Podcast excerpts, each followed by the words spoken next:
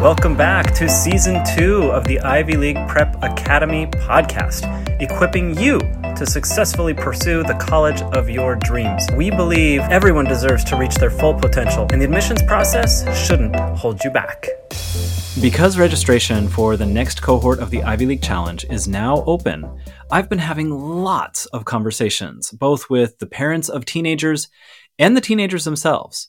And I'm hearing a lot of consistent things. A lot of people are talking about how it's very stressful, how competition is fierce, and the overall process just feels overwhelming. And I can understand how that must feel to just feel so stressed out that the competition is so fierce. Because if you think about it, there are only so many internships to the perfect job that you want to intern at. Or there are only so many research positions. And we can take this further at every single step. We could say there's only so many winners of the regional science or math Olympiad. There are only so many national winners and so many international winners there are only so many captains on the baseball team or on the other team that you're a part of. And there are only so many leaders and presidents and whatever else of the different groups, the organizations, the choirs, the bands, the orchestras, the everything that you're involved in.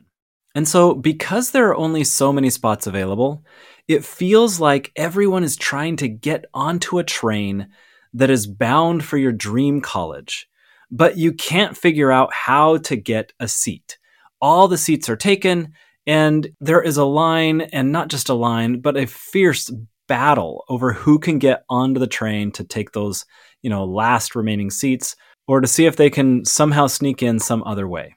But ironically, most of these highly selective schools are not interested in most of the passengers on this train. If this train is full of everyone who is trying to be the best at everything, remind yourself something that we've talked about before on this podcast. If you haven't heard it before, let me tell you now. If you have, then I hope this message is starting to settle because I've talked about this several times already on this podcast. The dean of admissions at Harvard really articulated this well. She was the dean up until I believe uh, 2018. But Drew Faust was the dean of admissions, and she famously said, Look, we cannot take all of the valedictorians that we have our applications, I mean, we get enough applications to fill more than two classes just with valedictorians. And if the belief were true that these admissions officers at the most selective schools were just looking for the most impressive students, right? Trying to figure out who the most impressive students are and then take those students, then how would they be making those decisions? I can imagine maybe they look at your application and they see all of the activities that you did and maybe one category would be, you know, who did more activities than everyone else? Who had more APs? Who had more clubs? Did more sports? Did more of everything? Did more research or whatever? Let's put them on one side of the scale. And then the other side of the continuum is the really, really lazy people. And we'll only take people, we'll have this cutoff and we'll take the most ambitious, most hardworking students. And, and I know that for many of you listening in, that's how you see the job or the role of the admissions officer to interpret who is the hardest worker, who's the most impressive through their sheer effort and, and work ethic. Well, that is not how admissions officers choose the class. And the next possibility also is not true. This big myth that they're looking for the smartest students possible. How could you decide if you're the admissions officer? How do you decide which valedictorian is better qualified? How do you decide which one is smarter? keep in mind some context here that admissions officers at all of these schools have talked about they try to make an apples to apples comparison and they aren't going to penalize you if your school doesn't have opportunities for more AP classes. And so, yeah, we already know that they can't say it's whoever takes the most AP classes or whoever gets the most fives on their AP tests, or IB is better than AP, is better than A level, is better than so let's just take the smartest person based on some mathematical formula. That's also not what's happening.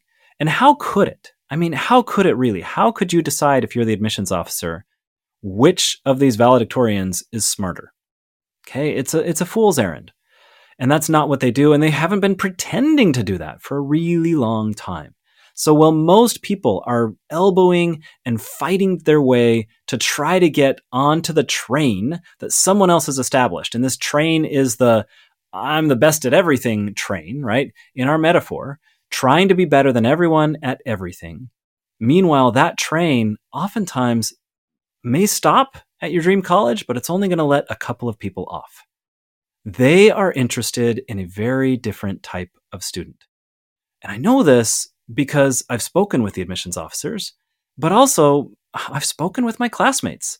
My peers at Harvard, many of them were these outstanding, better than everyone at everything people. And yes, those people are on campus, they're all over campus.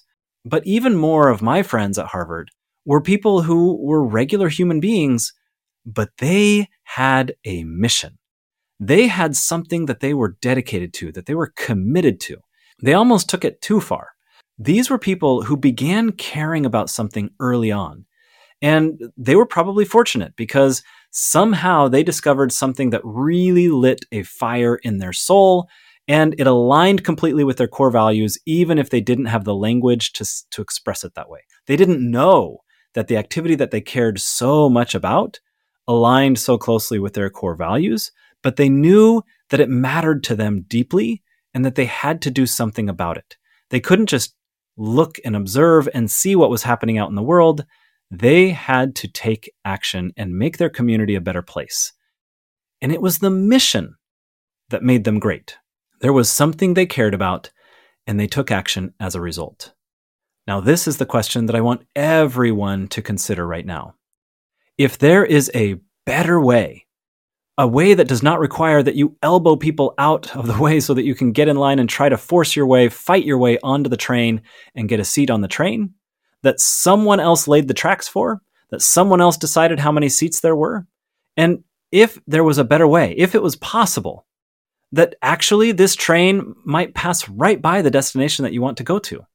That this isn't your best chance at getting into your dream college. Wouldn't you want to consider the better way? Just considering the fact that it's going to be more enjoyable, more aligned with who you really are? Absolutely, you should consider paving your own trail. And here's where the metaphor breaks down because laying train tracks takes a ton of work that infrastructure takes a long time and then lots and lots of people can benefit. But the truth is, going to a highly selective school is not something that masses and masses of people are able to do. And so finding your own way to the campus, finding your own path, not trying to board a train where the tracks have been laid by someone else, but you exploring what matters most to you and then making your community a better place as a result, that is the strategic and effective and fun and amazingly empowering and confidence building way to prepare for college. I hope that this message lands for you because, as I told you at the very beginning, registration for the Ivy League Challenge is now open. And yes, I've been having conversations every single day. These conversations are with ambitious teenagers and parents who care deeply for their teens. I care about you as well. And that's why I love the Ivy League Challenge. I've created it for you.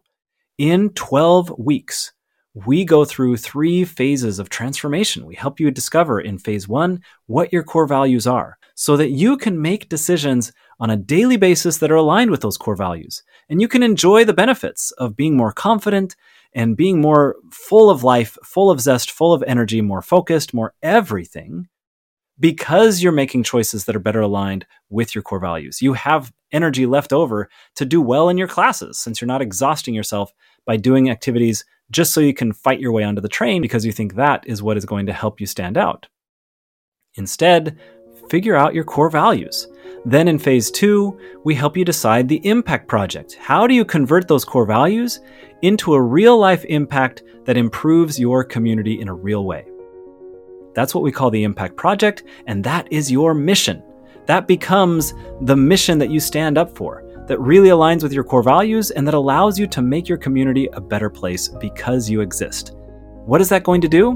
When you start solving real problems in the real world, in your real community, even if these problems are relatively small, you show admissions officers that you have problem solving skills, that you don't just talk about your core values, you really live them, that you have the fortitude and the grit and the emotional intelligence to manage people, to lead people, to communicate effectively, and to work through the, the problems that are going to arise and resolve them so that you can solve problems and make a real impact. Now, part of this success is going to come because of phase three.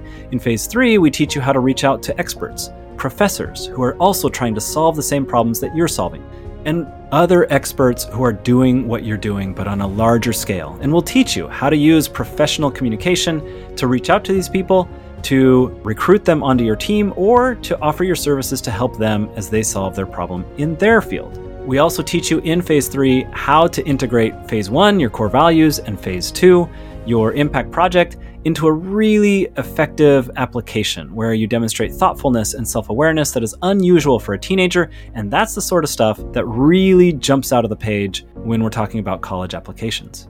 As you might understand, this kind of support is critical even if you're a junior and you don't have time to redo all this stuff. That is something that even if you have very little time remaining before you apply, it's going to be a good use of your time. But as you can imagine, the students who benefit the most, the ideal age for the Ivy League Challenge, is students that are much, much younger. In fact, the ideal age is between grade 8, 9, and 10. Some students are ready even earlier, and then, of course, if you find out about this in grade 10 or grade 11 and you wish you knew sooner but you didn't, there is no time like the present to take advantage. Discover your core values, find a way to impact your community in a meaningful way, and maximize those two things in your application in a strategic way so that you can stand out and get into the college of your dreams. That is the Ivy League Challenge. Rather than fighting over spots that someone else created on a train that's not that impressive for the colleges that you're looking to go to, Blaze your own trail grounded in your own core values and create the evidence for those values in the form of a real life impact in your community. Join the Ivy League Challenge today.